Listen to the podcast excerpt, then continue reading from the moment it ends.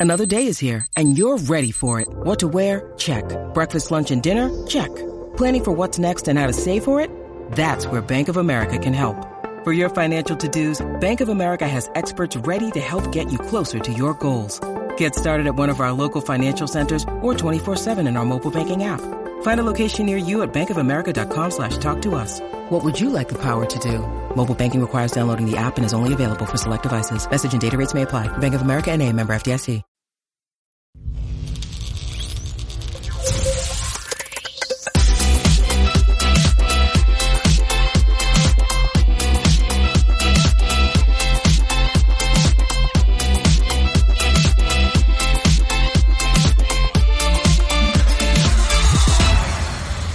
Good morning, Charged Up Studio listeners. Welcome back once again to another episode where you get charged up for success. I'm Dana Olivo, your host and CEO of Marketatomy LLC. Today's special guest will be talking about how to exit your business. Now, you're probably thinking, why am I listening to someone talking about exiting my business when I'm just getting started, right? The fact of the matter is that as a business owner, your exit strategy is one of the very first strategies that should be addressed when launching a new business. Your exit strategy sets the tone and the roadmap for how you will grow your business to achieve your ultimate goals. Marvin Storm has founded, acquired, and scaled businesses in the equipment leasing, business services, IT, and franchise sectors for the past four decades. After exiting his last business, he planned to enjoy life and retire. But after a brief stint in the slow lane, he realized that sitting on the sidelines was not in his style. After considering his options, he felt that leveraging his decades of startup, operational, and C suite experience would help entrepreneurs scale, create, and then execute profitable business exit strategies.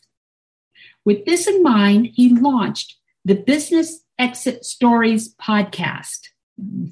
Fellow podcaster here, where he interviews mergers and acquisition advisors investment bankers, business brokers, and other transactional professionals, inviting them to share war stories of their good, bad, and ugly deals for the benefits of entrepreneurs who are in the early stages of thinking about the positioning of their business for an eventual exit.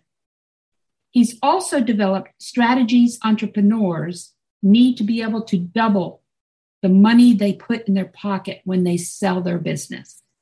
Marv has and continues to serve on numerous company boards of directors, consults with entrepreneurs on their exit strategies, provides expertise witness testimony in litigation, arbitration cases, and is a frequent speaker, exit coach, author, and podcaster. Let's all please welcome to Charged Up Studio, Mr. Marvin Storm with the Business Exit Stories podcast. Hello, Marvin, and welcome. Yeah, it's been great. Uh, that's a lengthy introduction there. And one yeah, of the things you said there, the, you, you you talk about four decades makes you sound like a guy that's got his cane out and uh, hey, I'm, kind of I'm right up there, there, with you. I'm right up there with you. You know, I got 35, yeah, 36 years in this business, so you know, yeah, I know well, exactly uh, what you mean. So we do get so, a little gray hair along the way, and uh, we do learn a few things, don't we? We do, and that's why we're in the positions that we're at now and helping these micro business owners is because we can say, "Been there, done that, hold the trophy for it," right? Yeah. so, Charged Up Studio audience is made up of small micro business owners, and to be thinking about exiting our business when we're just starting out seems almost to be a downer. Before we get started with our questions, tell our audience a little bit about who you are so that we can gain some insight on who Marvin is and why are you so passionate about your podcast and helping small businesses? Well, I can tell you one thing. I am passionate about this uh, whole topic is because it is probably one of the key uh, components of people not being able to monetize years, if not decades, and sometimes a lifetime of hard work. I have seen, especially since I started doing the podcast, where I talk to people that are the deal makers, the people that facilitate uh, companies of all sizes, you know, one man operations up to, you know, companies that are fairly good sized. Uh, and the common thread that uh, is threaded through all of these stories that are told on the podcast by these these people that make the deals happen is as a general rule regardless of the size of the business, uh, the business owner, the entrepreneur, uh, doesn't take the exit uh, seriously enough to start thinking about it way in advance. And that is, it, it's kind of like going to the Super Bowl. If for those sports fans out there, I mean, I, I love football. I watch football all the time, probably too much of it but I, I love the game because it's one of strategy and it's one of trying to think about what your opponent is going to do and putting up defenses or offensive screens to try to outfox the guy on the other side of the line. And uh, no, no one, no coach, no team would ever start a season without that goal out there of getting to the Super Bowl. That's the trophy. That's the that's the end game. That's what everyone is working for. And we just, you know, kind of finished up with the World Series. And every sport has their culminating tournament, you know, that yeah. the, the champion is crowned. And entrepreneurs, the culminating event is generally when they step away from their business and they monetize all that hard work. And yet, so few people really think about that. Right. I'll go back to my metaphor of the, you know, starting the season, uh, whatever sport you're in, you talk about the championship. You talk about what it's going to take to get there, and you start planning and practicing and executing and staffing your team with the right players and the coaches to help you. And and it is all toward that one goal of you know winning that championship. And yeah. so, from a, a sports metaphor perspective, that's what an entrepreneur should do. They should start thinking about that championship. And that championship, metaphorically, is when they're going to monetize their hard work and sell their business. And I don't care if you yeah. are a one man show operating out of your home office or you have hundreds or dozens of employees, whatever the circumstances are. Uh, the process is always the same. You're going to have to monetize your hard work one way or another, or you're just going to have to wind it down, step away from it. And I have some really interesting stories that are shared on the podcast of people who thought their business wasn't worth anything because they were the business. Right. They were the yeah. only person in the business and they didn't think their business had a lot of value and they were yeah. in the process of winding it down. And oh. when I sit down and chat with them, I say, gee, you have a lot of value here. And they would have walked away by selling their hard assets for ten, twenty thousand dollars, and after reformatting and making a different presentation, they walked away with several hundred thousand dollars. Wow, interesting. You know, um, uh, I've always, uh, as a strategist, okay, I've always had that strategic mindset, and that's probably why I read a lot of military Navy SEAL books, you know, and stuff like that. You know, it does it doesn't hurt the fact that the, the men are very buff you know and stuff like that but um, the fact of the matter is is same in sports okay as in military and everything you're working towards an end goal but with a team of individuals too it's not just mm-hmm. one and that's important to understand as well when we're talking about your exit strategy and growth of your business is you've got to incorporate that team around you that owns um, uh, the, the vision and the goal, right? Absolutely. Uh, right. You know, you you use the military uh, example of uh, you know Winston Churchill said that you know your game plan is great. You know, you have your battle plan and your strategy all set out, and that plan is really solid and locked down until the first shot is fired and yeah. then it goes out the window. Uh, yeah. But you know, and it's the same with a business. I mean, I'm not saying or suggesting that someone you know pick a date that's going to be you know, January 1st of 2040 that they're going to step away from their business and that becomes a line in the sand. No, but you have a general idea of a time window and it's going to change a dozen times. But mm-hmm. your your your your frame of mind and how you think about your business is different when you're planning for a future event. That's the right. bottom line. And and that's exactly it. And you have to plan for those unexpected hurdles mm-hmm. you know and that's where you know myself as a sequencing strategist you know we are looking ahead and we're thinking about okay what if this happened? What other option do we have to go around or mitigate what could be stopping us you know? And um, so that's that's all part of the exit strategy as well. You know it's like taking a trip from florida to go to california all right without knowing where you're going to sleep when are you going to make your stops to eat? You know how much you know, when are you going to have to stop for gas and timing it so that you can efficiently make it across the country? So maybe you stop for gas at the same time that you go to eat or you know or something to that effect you know uh, so streamlining the process. So there are only so many hours in the day. Why would time why would we spend time planning on exiting our businesses when we're building business, we're busy building it. Well, I think that's the biggest misconception that people. Uh, years ago, I was in a roundtable type of discussion, and and uh, there were other people in the group, and uh, one of the gentlemen there was a little bit older than everybody else and had some gray hair and experienced, and everyone kind of you know deferred to him because of his status in the group, and and he made the comment that stuck with me for a long time. He said, you know, just run a great business and the exit will take care of itself. And I thought, well, that makes sense, you know. And for a long time, I bought into that strategy and that thought process is that just run your business and the exit will take care of itself. The problem is the data doesn't support that. The more I got involved in this and went through my own exits, it just doesn't work out that way because most events are, uh, most exits or sales are event driven. That means there's an external event it may be a bad diagnosis from your doctor that creates an emergency situation where you got to start thinking about what happens to the business. It may be a problem with a partner, maybe a new competitor that enters the business or a change in technology, any list of things right. that get you thinking about selling the business. And generally speaking, uh, your sales have plateaued and started to tail off, and your profits have dropped, and then you think I should sell absolutely the wrong time to get ready to sell your business. Yeah, you want to sell guy, it at the top.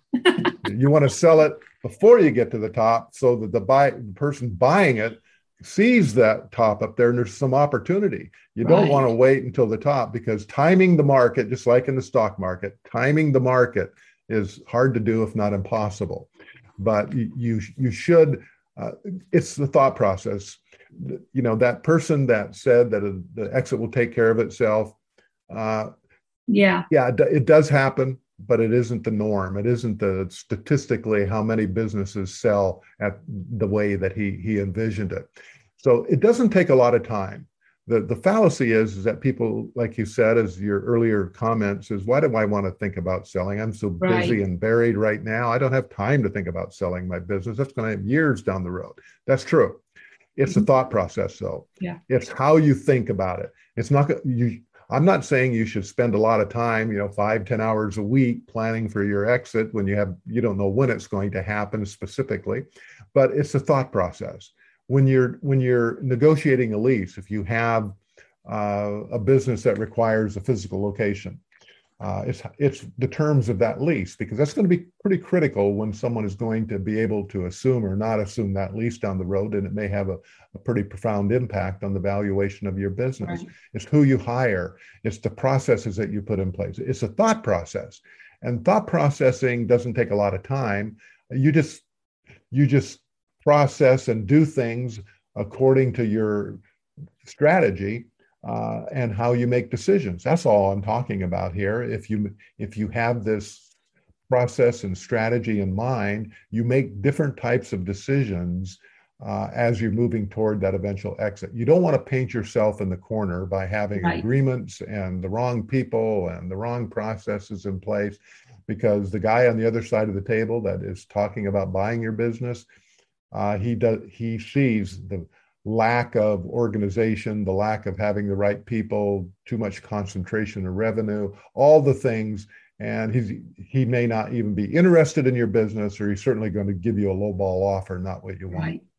Well, and and you made a a, a very um, impactful comment there. We we want to exit before we reach the top on the on the upswing. Okay.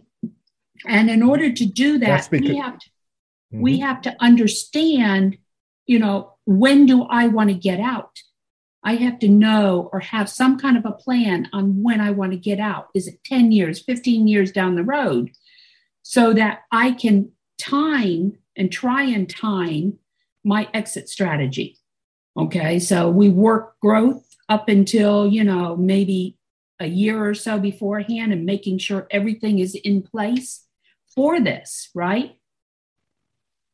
Yeah, I I, I wholeheartedly agree with your comment there and, yeah. and the thought process is because I've I've often asked uh, you know entrepreneurs and people that are growing their business and they're thinking about selling and and we're talking about valuing the business and of course every entrepreneur thinks their business is worth a whole lot more right. uh, than it probably really is uh, because they equate all the hard work, the blood, sweat, and tears and time they've invested into the business, and they get emotionally tied to growing the business, and they know how much money and they've invested, and they say, "Well, I invested this money, uh, I at least should get this plus."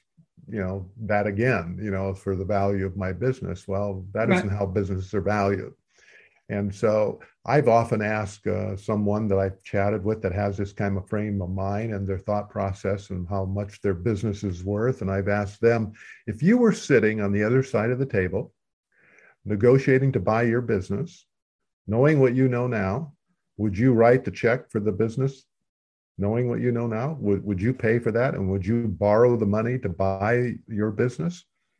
And uh, you know they kind of shuffle their feet or look down at the table and say you know that's a very good point yeah i, I don't know if i would or not you know because they they know uh, what just where the skeletons are buried and what's good right. and bad about the right. business and the buyer is going to dig down and do due diligence and ask some very tough questions and so you just have to be realistic and right. you you you have to think like a buyer that's probably the one of the things that I would suggest that most people don't do that they should do is think like a buyer of the business.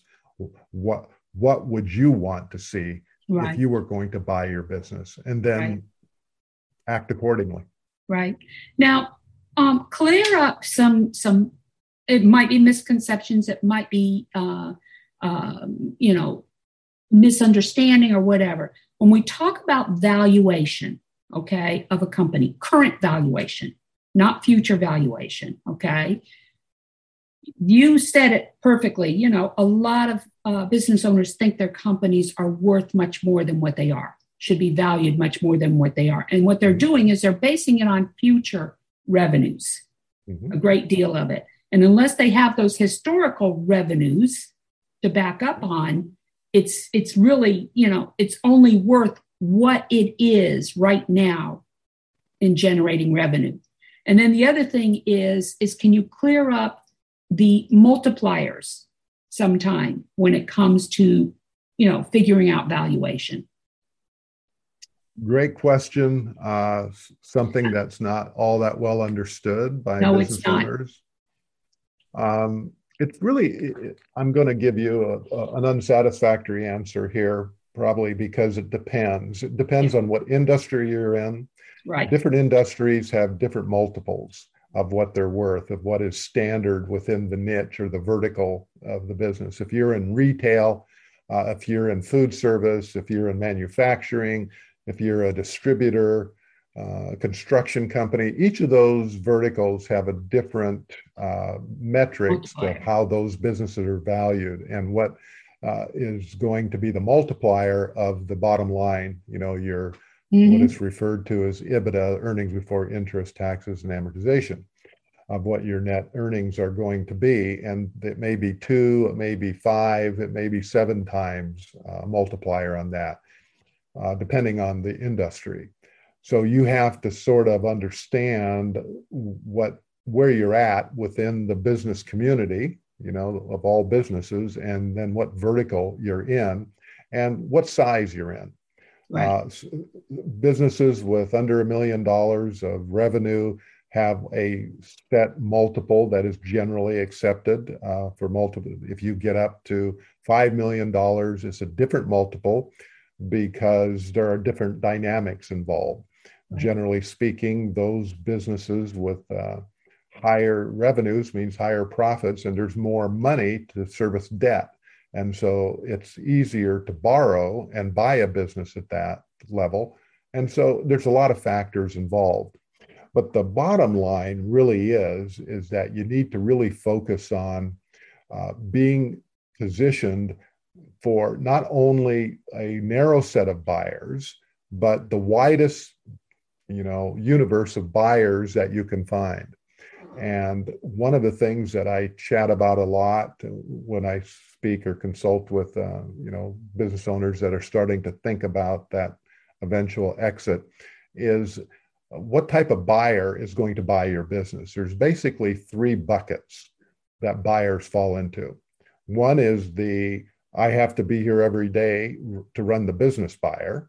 Mm-hmm. Uh, if if the business is a you know entrepreneur run business where he's making all the decisions and uh, the type of buyer that's going to best fill that role is someone just like him mm-hmm. uh, and so that's relatively a small universe of people quite frankly and uh, it may be they have to have experience in your niche and your vertical or they may have licensing requirements uh, if you're mm-hmm. a contractor or something like that uh, there are some issues. So the type of person you're looking for is is relatively rare, and you may only have in your market that you're trying to sell into maybe a dozen people, and maybe only three or four of them would be even interested in buying your business, and you you may not have a whole bunch of people banging on the door wanting to buy your business. So there's not a lot of competition for right. your business.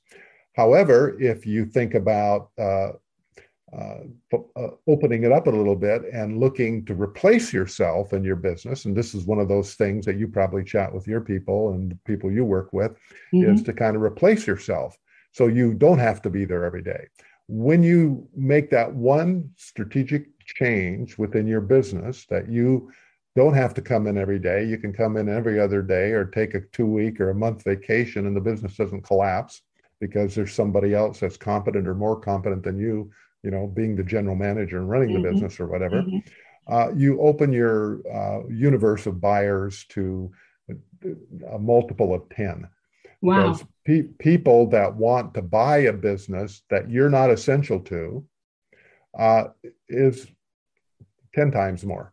Right. And so you you have financial buyers that are looking for just good businesses that they can invest money in and buy and have somebody else run it either bring in the person that they want to replace you or you already have that person in place that they can just continue to have in, in place and you're not essential to the business and they're going to get an internal rate of return on their investment and that, that and they're looking for your businesses and there's a whole bunch of people out there like that. There's more money out there today in today's market in the low interest rate environment that we're in right now.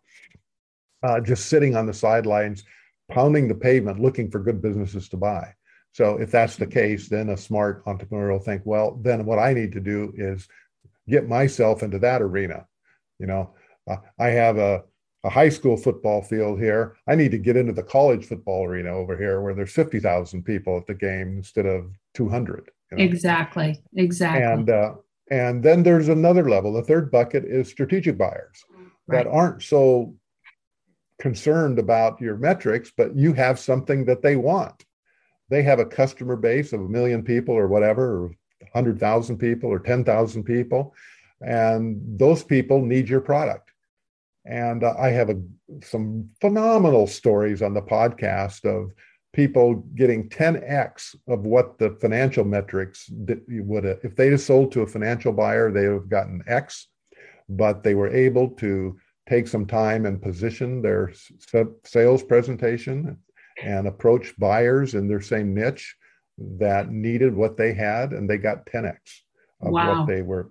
Wow. And the reason was is that the company that was that was initially approached uh, you went out and approached all the competitors in the business that might be interested in you as a strategic acquisition.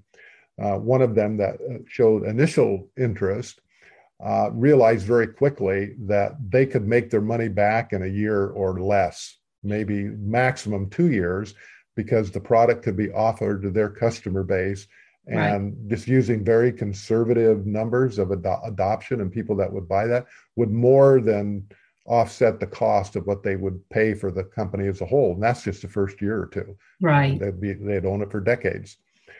But more importantly they didn't want the competitor to buy it they didn't want to have the competitor to have that product and that service of the company right.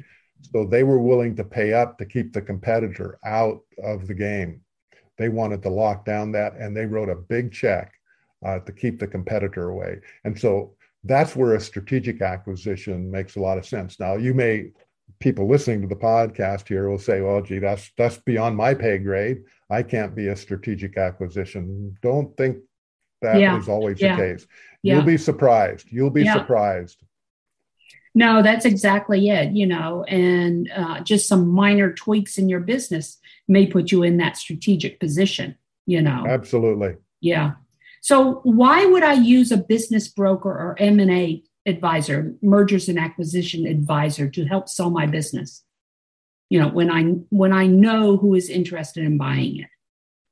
Well, I often use the, the example of uh, you don't find a brain surgeon operating on his own brain you know? He has somebody else do it. Right uh, right. and you know there is the do it yourself uh, option. And i'll give you one example on the podcast uh, someone brought to the table and shared a story on the podcast. Uh, and these are professionals that do this every day all day long. Um, he said they um, if you got a good business, you're going to get inbound traffic. When I had my business, I would get calls all the time from people looking and teasing, uh, we're interested in buying your business. We'd like to t- chat with you. And I wasn't interested in selling at the time. And I would say, no, nah, not really interested. Don't have the time. Uh, give me, you know, send me an email. I'll keep your name. And when that time comes, I'll give you a call type of thing. Well, the story that I'll share with you here is that this company got this inbound call and it was just right timing for him. He was thinking about selling his business. He had interest from a strategic buyer mm-hmm. that wanted to buy his business. Uh, so he just opened up discussions with the buyer. Uh, and uh, they went just almost down to the table of him wrapping it up and selling the business and the pandemic hit. Uh, and, oh my gosh. And so everything stopped in the world, you know, in 2020, March, February, April of 2020, the world stopped, hit pause, and said, okay, what's what's happening here? Well, in the M&A field, in the business brokerage field, uh, that pause lasted for four to six months, and then it was off to the races. Wow. Uh, for certain types of businesses. Not every business thrived in that environment. There were a lot of mm-hmm. businesses that did. But to make the point is that the they walked away, and I won't divulge, but we're talking, you know, we'll say X again. Yeah. The, the strategic buyer was going to offer X. Well, when everything shut down, then the the the entrepreneur was in the frame of mind he wanted to sell his business, especially in the uncertainty uh, that the pandemic brought. So he engaged an M&A advisor and brought him in a business broker type person. And they uh, repositioned and reformatted the presentation uh, to how, who they were going to approach. And they went back out six months later. Uh, and uh, after they had marketed for two to three months, they had four or five people at the table wow. Uh, interested in buying the business the same guy, the same company that had offered to buy the business for X ended up paying 3X for the same business nine months later because the business broker was able to create the positioning and create competition right. uh, for for that business and to paint a much b- bigger opportunity picture that even the guy that had the business didn't really realize what he was sitting on. And, yeah. Uh, the, the, the, the expert was just much more familiar on how to package it and go to market. So the question always is, do I want to pay, you know, someone a commission or a success fee to sell my business? You know, that's a lot of money. You know, do I really want to do that? Well, if you have the right advisor that right. understands and has experience and has a network of people that he already knows that would, might be interested in your business, it's probably worth the effort. It's, it's going to be cheaper in the long run to pay them than yeah, to spend like the time else. that it's going to take for you to build up that network and stuff. That's so, right. what if I have employees and I'm thinking of selling my business? Should I be telling them? Big question. That's the the conundrum that every entrepreneur, uh, you know, faces. Should I share it with my team or should I not? And it's as a general rule, probably not. You should not do that. Uh, creates all because what, what an employee is think think about if you were in their chair and you mm-hmm. found out a company you'd worked with for years or decades was thinking of selling you, you immediately going to think well who is he selling to are they going to keep me are they going to replace me it creates uncertainty and in this labor market right now where there's a shortage of labor and people are ter- leaving their jobs at the drop of a hat because right. people there's they don't know, want the shots or of, yeah a lot of opportunity out there for mm-hmm. people to change jobs and jump and so right now i would say as a general rule more often than not you should not you should try yeah. to uh, you know make sure that the buyer is serious number one you don't mm-hmm. want to get people's expectations and fears up, and then the buyer doesn't follow through. Uh, but once all the terms have been negotiated and everything, and basically the money is ready to be transferred into the bank and the deal is done, that's most likely uh, the time you want to tell. Now, there are some situations that you have to share uh, that information because you may have people that understand the financial side of your business and you can't pull all the information together and you right. need to include them.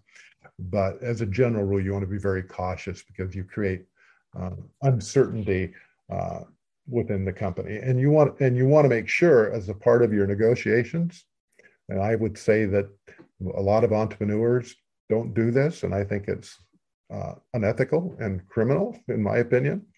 You want to take care of the people that got of the people, yeah.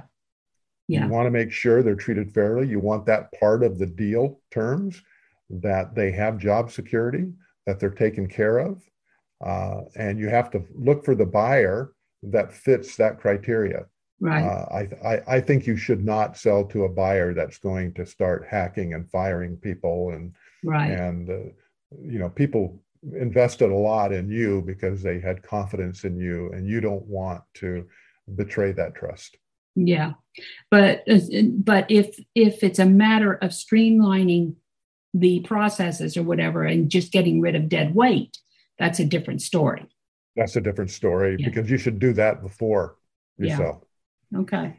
You so know, you should you you you should get that uh, that business fine tuned so right. most of the most of the things are done before the seller because you will optimize the value of your business. If you use the, we talked a little bit about multiples. If you let, let's say you can increase the multiple bottom line revenue to your profitability to your business by $100,000. I'll just pick a number out there. Let's say you can increase the profitability of your business by 100,000 and you sell at a multiple of 4 uh, that's four hundred thousand dollars of additional uh, sales price that you'll get by right. increasing your profitability before your sale. Don't sell your business, you know, for X when you could get four X for your business, uh, because person that's going to come in and buy your business at X is going to do the streamlining, and they're going to get the deal of the century. You should do it. You should you should benefit from that. And that's net profit, right?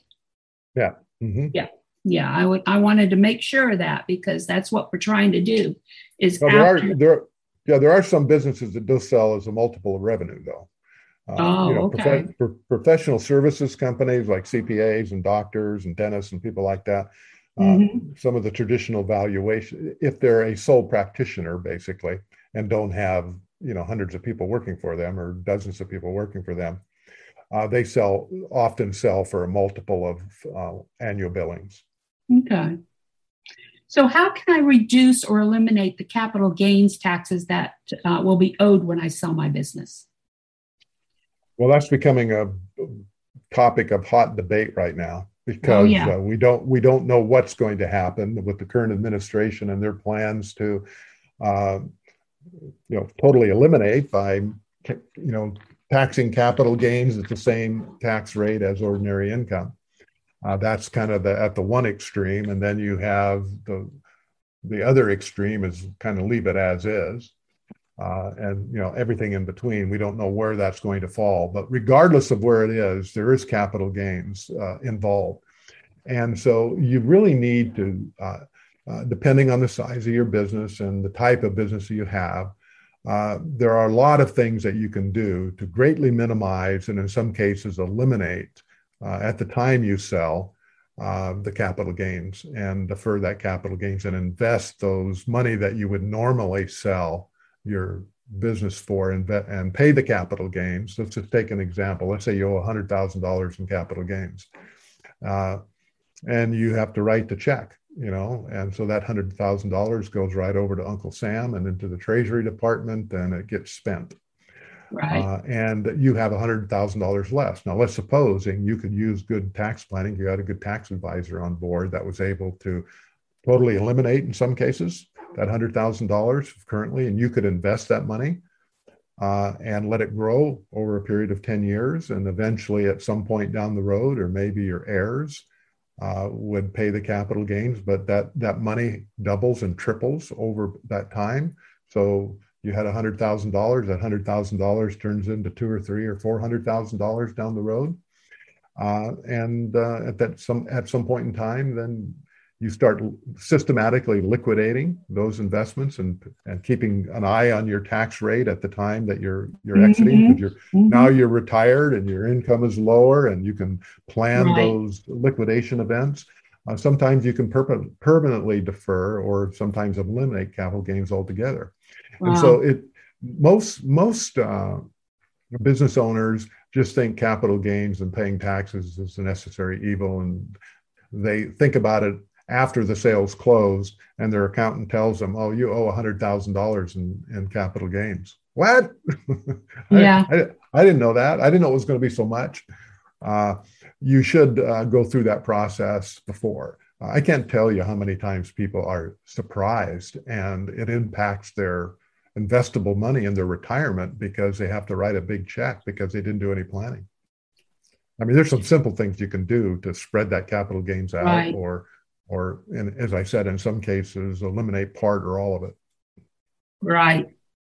So, what if a buyer wants to me to carry a portion of the purchase price in the form of a promissory note? Is that good, bad, what? Depends.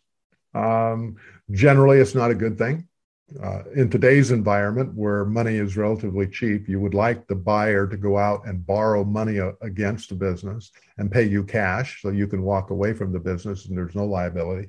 Generally, when that happens, the, the value of your business will be a little bit lower because you have cash in hand. Uh, a lot of times, uh, depending on the size of the transaction and how the transaction is uh, structured, they'll want you to stay on for a transition period of time and they will do what is called an earnout, where mm-hmm. they're going to give you your asking price. Let's say you're asking a million dollars for your business, as an example. Uh, they'll say, "We'll give you seven hundred thousand in cash. Uh, we'll give you three hundred thousand dollars in earnout, but we're going to give you your asking price of a million dollars."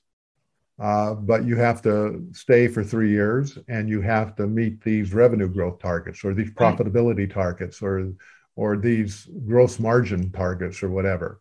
Now, keep in mind that a lot of times that the guy on the other side of the table, depending on who the buyer is, they do multiple deals. And so this may be your first rodeo and uh, you don't know the games that can be played and how deals are structured. They will structure deals that, in many cases, are virtually impossible for mm-hmm. you to earn the earnout uh, because you don't control how profits are contributed or computed. Wow. Uh, you they may rob you of a marketing budget so you can grow revenue so you wouldn't be able to hit revenue targets because you used to be in control and could allocate your marketing expense as you saw fit but now you have a new owner that may uh, know that they can not pay you $300000 in earnout by restricting your marketing budget and uh, believe, un- believe it or not there are people that really do that and this is part of their strategy so you want to be very careful. And again, this comes with having the right advisors around you, both as M&A advisor or business broker, as well as a transaction attorney that's not your family divorce attorney or family law attorney, but someone that specializes uh, in business law and, and, acquisitions and sales. So uh, you want to have the right people uh, at the table uh, representing you. So, and if you do, you you you can protect yourself. I might be opening a whole can of worms here, but what about ESOPs, employee-owned buyouts? Great strategy, wonderful when it fits. Uh, it has to be uh, uh, kind of a, a, a, tailored fit situation uh, for it to be to work. Uh, it can be a great thing for the employees. It can be a great thing for um, the owners of the company because uh, they can it's a very tax advantaged um, structure for an owner can be if it's structured right mm-hmm. uh, the real problem is is that it's a government administered program it's basically a trust like a retirement trust. Right. And uh, anytime you know ERISA requirements and anytime you get into you know regulated uh, securities basically mm-hmm. uh, it becomes uh, expensive to administer. So mm-hmm. depending on the size of the deal uh, sometimes because you have to have audited financial statements. You have to have valuation statements done on an annual basis.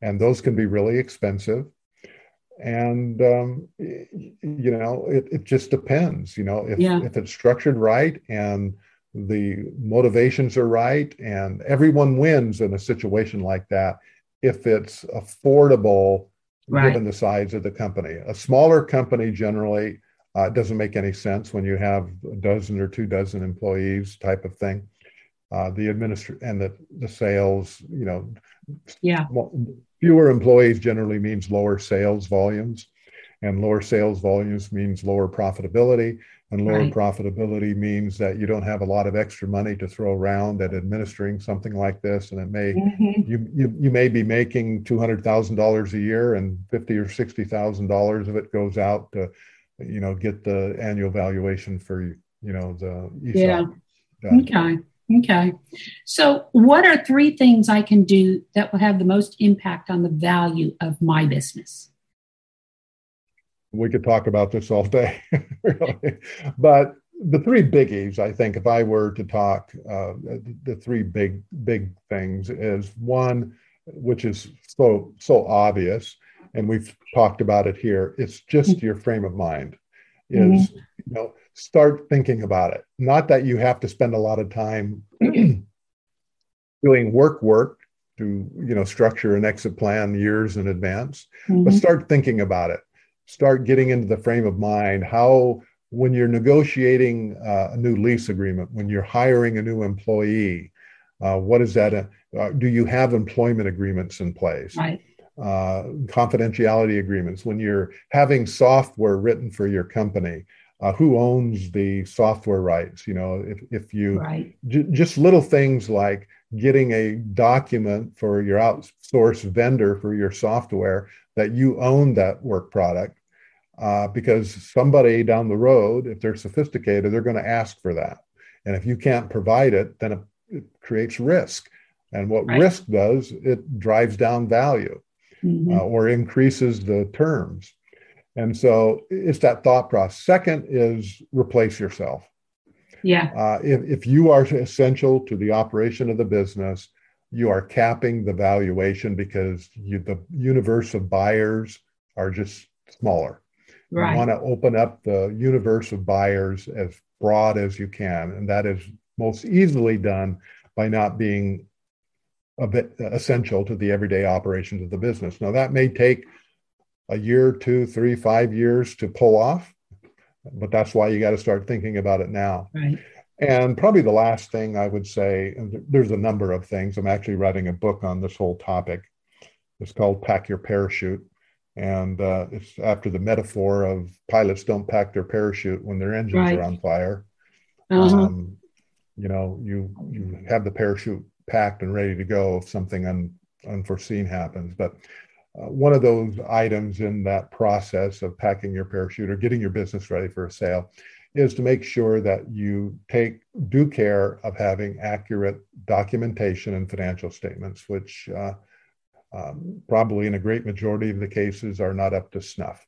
Right. And uh, if you can just do those three things, uh, you'll increase the value of your business by 50, 100%, if not more. Cool. Okay. Okay. So we're at the end of another podcast here. And Martin, can you um, tell our listeners how they can get a hold of you should they want to?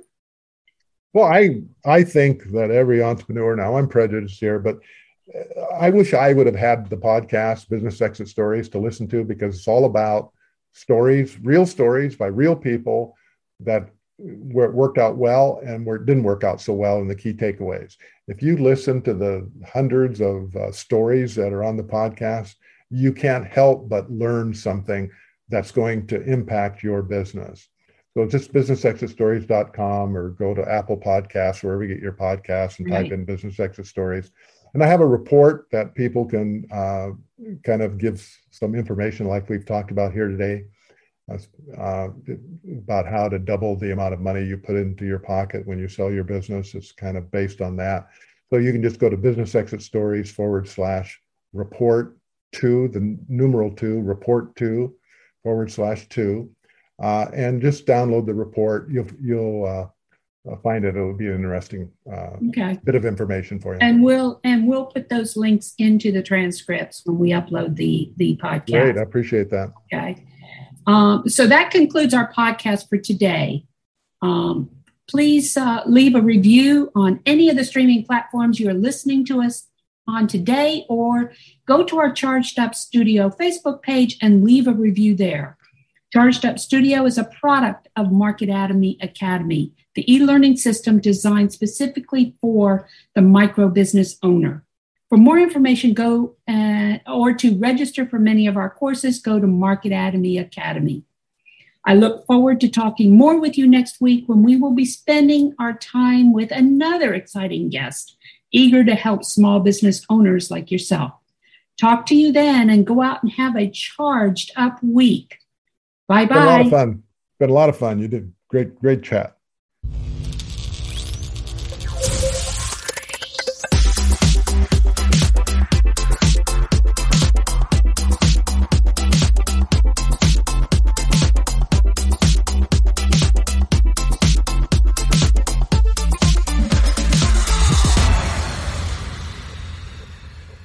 This podcast is a part of the C Suite Radio Network. For more top business podcasts, visit c-suiteradio.com.